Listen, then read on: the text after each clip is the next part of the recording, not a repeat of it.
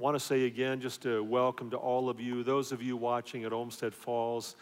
Uh, hope you have a happy Easter. Those of you watching in living rooms, kitchens, around uh, all over Northeast Ohio, and maybe in various states and other countries, wherever you may be, we're really glad to have you here today. There's a phrase that the church throughout history and around the world has used that often Christians would greet each other and they'll say, Christ is risen, and people respond and say, He is, that's right. So one of my colleagues is telling me about her four year old grandson and how uh, they get up on Easter morning and the parents say to the, you know, they say, Christ is risen. And the four year old says, He's in prison indeed. He's in prison indeed. And so mom and dad sort of smile, chuckle. It's amazing what kids, what we hear, right? Like, what goes in, they're going, I guess he's in prison. They're like, actually, you know, son, he's not incarcerated. Like he sort of was for three days, but but it's actually Christ is is risen. Oh, oh, he's not in prison.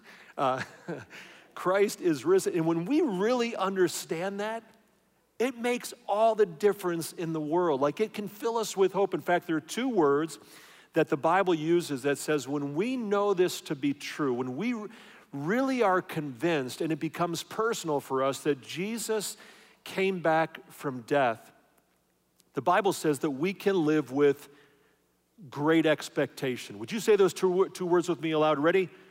Great expectation. That when we really believe this and we know it to be true, that we can live with great expectation. It puts whatever we're going through today, it puts it in perspective. In fact, I'd like us to turn, if you have your Bible, uh, to First Peter. It's the first letter that Peter wrote. If you don't have a paper Bible, the Bible app on your smartphone, it's free, my favorite app, uh, and, and you can turn there.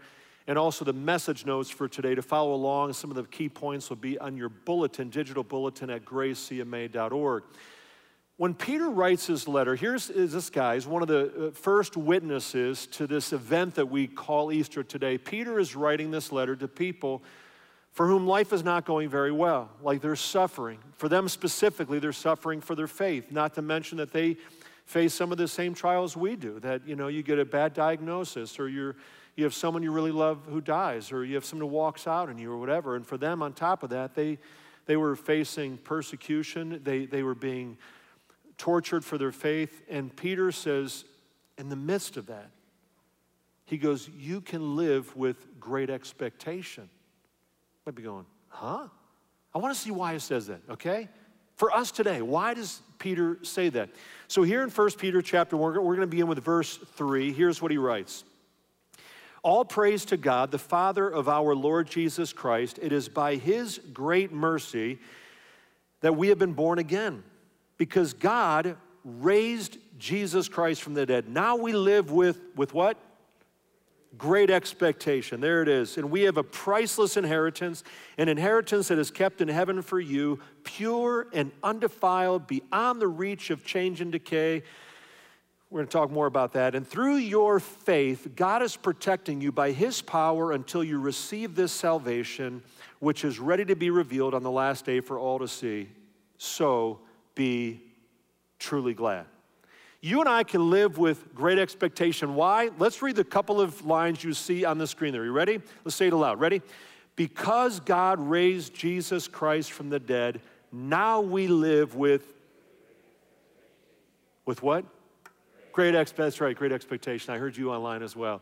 Great expectation, that's right. So let's just dig into these verses for a little bit. Peter says that this coming back to life of Jesus is sort of a game changing, history shaping event.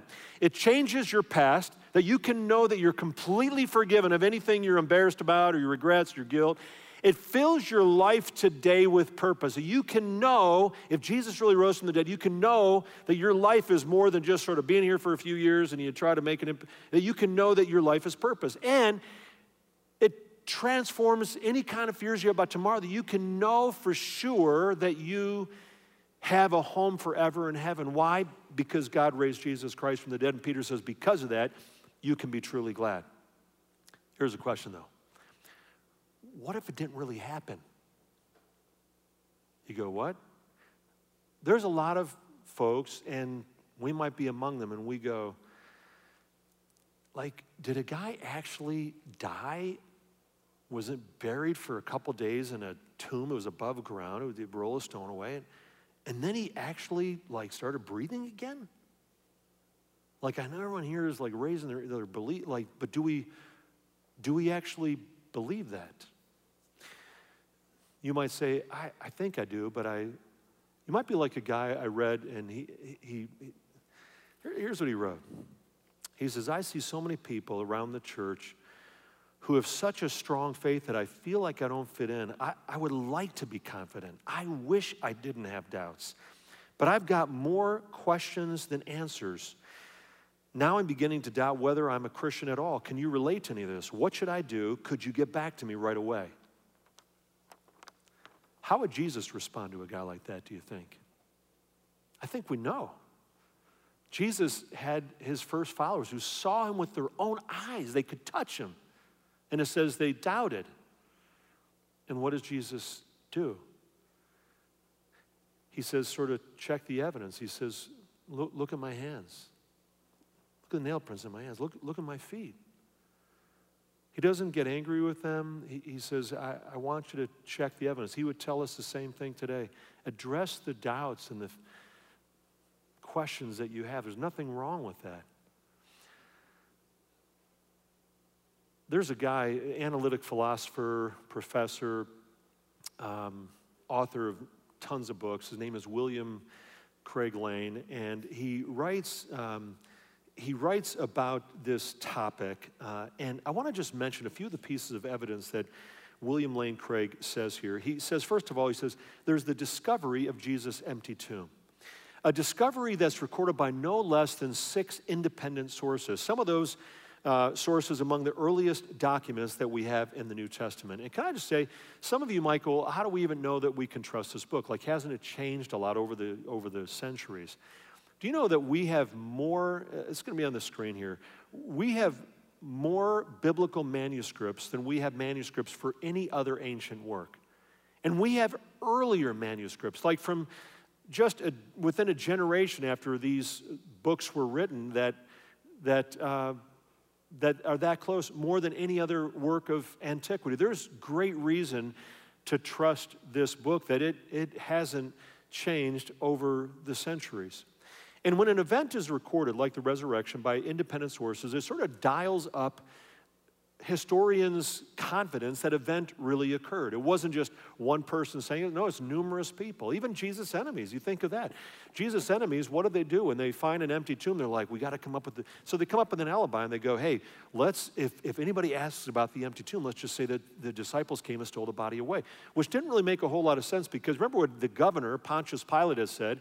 He told them, according to Matthew chapter 27, he says, I want you to go he tells them clearly, and secure the tomb. Secure the tomb before, like in the middle of between the death, and because he was like, I don't want anything to happen here. They secure. How, how well did that work out? Not very well, right? You have an empty tomb. Second piece of evidence you have the appearance of Jesus alive after his death. It's not just the fact there are over 500 eyewitnesses, but that he appeared to them on numerous occasions. If you have one group of people and they go, We were out like in this field and we looked up and we saw like it was in the sky. And, and you're like, uh, Maybe, but maybe you had like a mass hallucination or something, or you were all smoking something or whatever. And, and you think you saw something you really didn't. These people, would, this was not just one time, this was on numerous, over half a dozen occasions to small groups, individuals, large groups, over 500 at one time, and, and that Jesus appeared to these different ones, and it was recorded by different authors. Lots of eyewitnesses. Third piece of evidence the disciples' firm belief that Jesus rose from the dead. Didn't start like that. When, when Jesus dies, his followers are devastated, they're demoralized, and they're, they're fearing for their lives. And they certainly had no concept of a Messiah, a promised deliverer that was in Jewish, their Jewish faith all throughout the Old Testament, pointing forward that we're going to have a Messiah that's going to come and deliver us. They didn't have no concept that he was going to be conquered and executed. And certainly not rise again. That, that, was, that was not in their paradigm at all. So, what happened that they went from hiding in an upper room, afraid for their lives, to all of a sudden being convinced that Jesus is alive?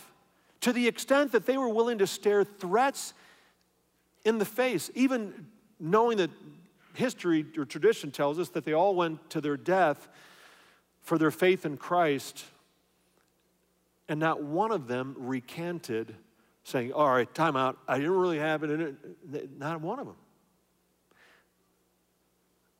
So, if Jesus did not really rise from the dead, how do we explain that?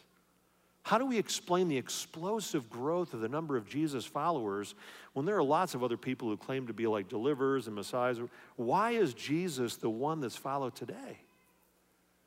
You might go, John, I still have questions. In your, in your notes, I put a link to a couple of videos, just seven minutes long each, but one of them says, What's the evidence for the resurrection? The other one is, What are the four main arguments against the resurrection? And how might we respond to those?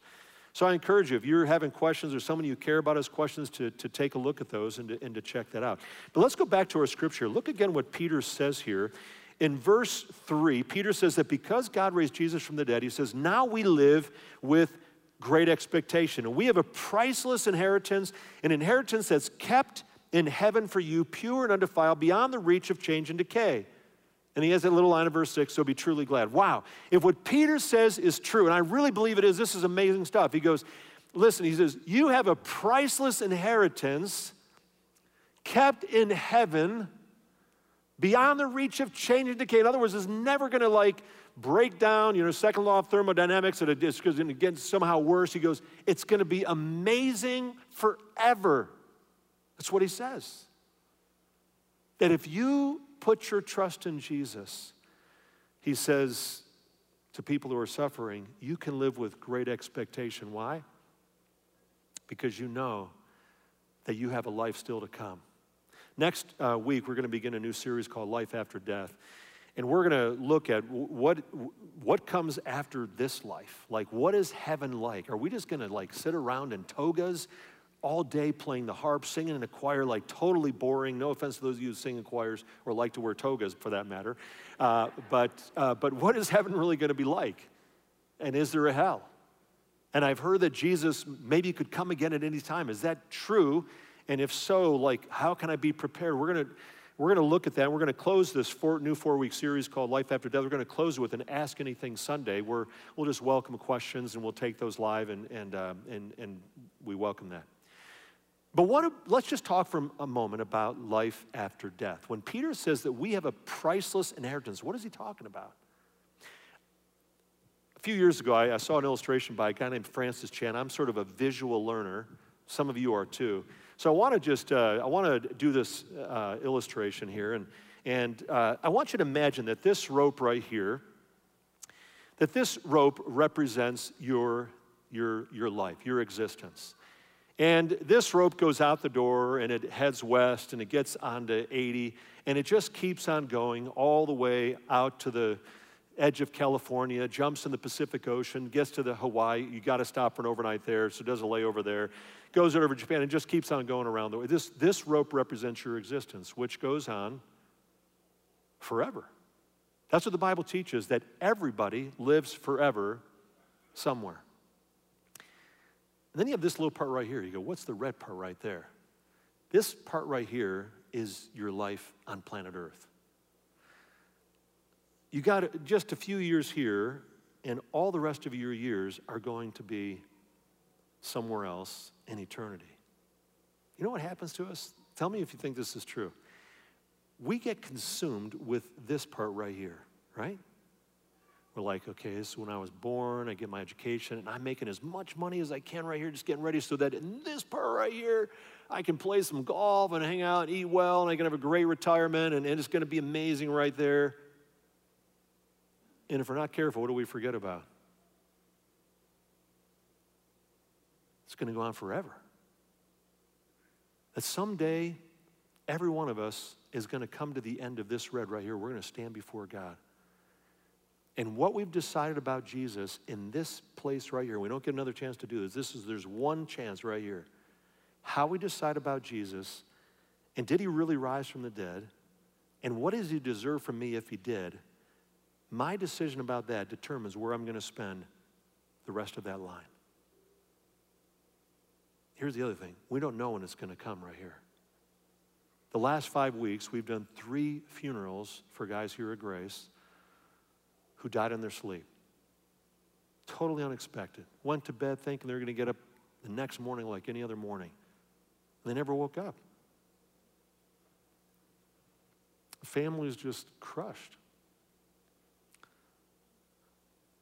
And they're living there today. They're beginning that, right? It's going to happen for all of us. Here's the question Are you living for the line? Or are you living for the dot? Where's your focus? Are you living for the line or are you living for the dot? I want to say a word to those of you who you're going through pain right now, because that's what kind of people Peter is writing to.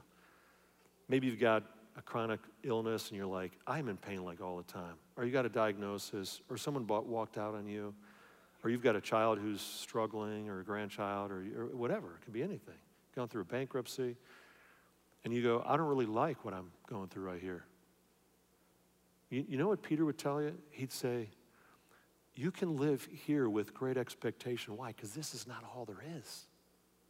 He goes, You have a priceless what? Inheritance that's kept in heaven waiting for you, pure and undefiled, beyond the reach of change and decay. You know what the Bible says about heaven? That this thing and right here, that there's no more mourning or sickness or crying or COVID. That's in Revelation chapter 23. Or pain, and there's nothing like that. There's going to be no more funerals, no more hospitals, no more crime, no more divorce, no more arthritis. Anything that you don't like about this world, it isn't going to be in here. And it's going to go on forever and ever and ever. And it all comes back to the decision that we make right here. I love the spoken. Wasn't that spoken word great that those pastors did? Those are all three pastors here at Grace: Pastor Joe, Jelani, and KJ, and um, and and the whole point of that that there's this life and death, and who wins in the end? Life wins in the end because they said death is like the intruder. Death was not a part of God's original creation. That was life, and death came in because of sin. And when Jesus goes to the cross, and then three days later, what does he do? He wins the battle once for all over death. And he defeats, you know, the, the power of sin in my life so that I can be fully forgiven, that I can know him, that I can know that I've got everlasting life. I love how they talked about that. That whatever I'm going through right now, they said that, that uh, I, I love how they, they put it. He said, he said that there's a sequel. He said, In Christ, you have a sequel. You don't have to stay in the way that you are right now. Friends, death is not the end for us. This right here is not the end for us. When we come to the end here and we die, it's not the end for us because it wasn't the end for Jesus. He conquered death, and we're going to live forever somewhere. Key is how do we know for sure that the priceless inheritance is for you? That's what he says, this priceless inheritance for you. How do I know for sure I can be included in that? He tells us here. If you look back here at verse 5, 1 Peter uh, chapter 1, verse 5, would you say this with me aloud? It starts with through your faith. You ready? Let's say it together. Ready? Through your faith, God is protecting you by his power until you receive this salvation. He says, it's through your faith. When I put my faith in Jesus and say, Jesus, I believe you really are the Son of God. I believe that you lived a perfect life, that you died for me, and that you rose again. And Jesus, I put my trust in you. I invite you to come into my life. You know what He does? He makes me completely clean. He gives me a new start, and He guarantees me a home in heaven. That's what Jesus does for all of us. He made the final payment for our sin. So let me ask you this has it become personal for you? Is Easter more than a holiday for you? Can you say today, oh, oh man, that, that is like what Jesus did for me is the center, like that's the, the life shaping moment for my life. That's, that's what he came to do for all of us. I realize that you might be here today, or maybe you're sitting in a living room today, or you're at Olmsted Falls today, and you're here because you say, sort of here to make mom happy or dad happy or my girlfriend or my boyfriend happy. That's okay. I'm really glad you're here. I want you to know that. But you know what? 2,000 years ago, Jesus knew you would be sitting right where you are today, here in person or wherever you are. And he knew that you would be here, and he wanted to get your attention long enough to say this to you You matter to me. I love you more than you'll ever know, and I gave the, paid the greatest price so that you could become part of my family. I know all about your past. I'm willing to forgive that. I want to give you my strength and power to live in a way that would honor me and be best for you today. In heaven, I've secured that as well. If you'll trust me, if you'll say yes to me. So the question is have you said yes to Jesus? Have you said, Jesus, I, I do put my faith in you? I want you to be at the center of my life. I'm going to lead us in a prayer in just a, a couple of moments here. A prayer that hundreds of people at Grace have prayed, people around the world, really saying, Jesus, I put my faith in you. I'm saying yes to you. And when we do that, there's a wonderful promise in the Bible in John chapter 1 that says this To all who believe Jesus and accept him, he gives the right to become children of God. You believe and you accept. You don't have to work for it, jump through all kinds of religious hoops. You just say, Jesus, I put my faith in you. I'm saying yes to you. I want you to come into my life. Let me clarify something here. When I invite Christ to come into my life, I don't invite him as a guest, I invite him as a leader. I don't say, Jesus, you know, we'll have sort of a Sunday relationship. We'll hang out at church together. He becomes the center of my life. Like I, I, I get to know him, and he knows and loves me, he strengthens me to live according to his plan for my life, to make an impact, to be his hands and feet in the world today to the people around me. So it's not something that should be entered into lightly. If you need time to consider more, take the time you need. But all I would say is this remember, you never know when you come to this place right here, and this part begins. I want you to be ready. I really do. And it starts by just saying yes to Jesus, calling out to Him. So I'm going to invite you to pray. I'm going to pray a prayer that um, can just express your heart to God to say, Lord, I, I want to put my faith in you. So I'll pray first for all of us. Then I'll lead us in a prayer. You're welcome to pray aloud or or silently, whatever you want to do. And, um, and He's listening. For those here, and for those of you watching um, in a different place, He's listening and He sees you today. And He loves when we take one step toward Him when we do. Uh, he, he just meets us and forgives us. So let's, let's pray together, okay? I'll pray first and then invite you to join me. Heavenly Father, there are people here today who are ready for a personal relationship with you. They know about you, Lord. They believe in you. They just haven't really gotten to know you. And so I pray that today you would give them the courage right now to open up their heart and their mind and their life to you. And now I want to invite you to pray with me. You could pray something like this. The words are on the screen if you want to follow along there. Dear God, I want to put my trust in you. Thank you for offering me forgiveness a fresh start in life, and a priceless inheritance in heaven. Thank you for loving me and for sending your son Jesus to die for my sins. Jesus, I want to share my life with you and know you as a friend. As much as I know how, I invite you to be the leader of my life from this day forward. Help me to trust you and follow you for all of my days. Thank you for coming to live with me and empowering me to live life your way. In your name I pray. Amen.